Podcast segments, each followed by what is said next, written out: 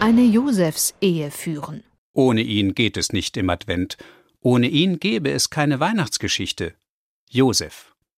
Wer hätte schließlich Maria vor Schande bewahrt? Wer hätte sonst seinen Mann an der Krippe gestanden, obwohl es nicht ums eigene Kind ging?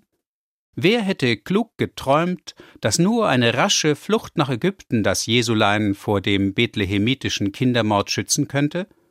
Übrigens auch zwei redensartliche Wendungen im Weihnachtsumfeld.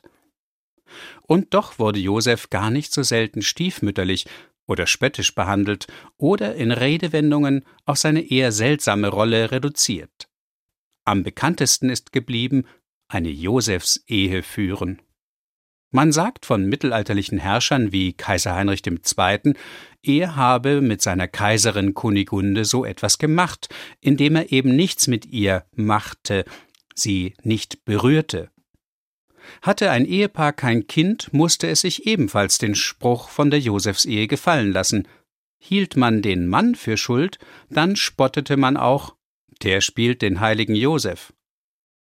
In der Umgangssprache entstand um 1920 auch eine ähnliche Redewendung, den Josef spielen oder den ahnungslosen Josef spielen, wenn man jemandem unterstellte, nur so zu tun wie der wirklich ahnungslose Verlobte Mariens.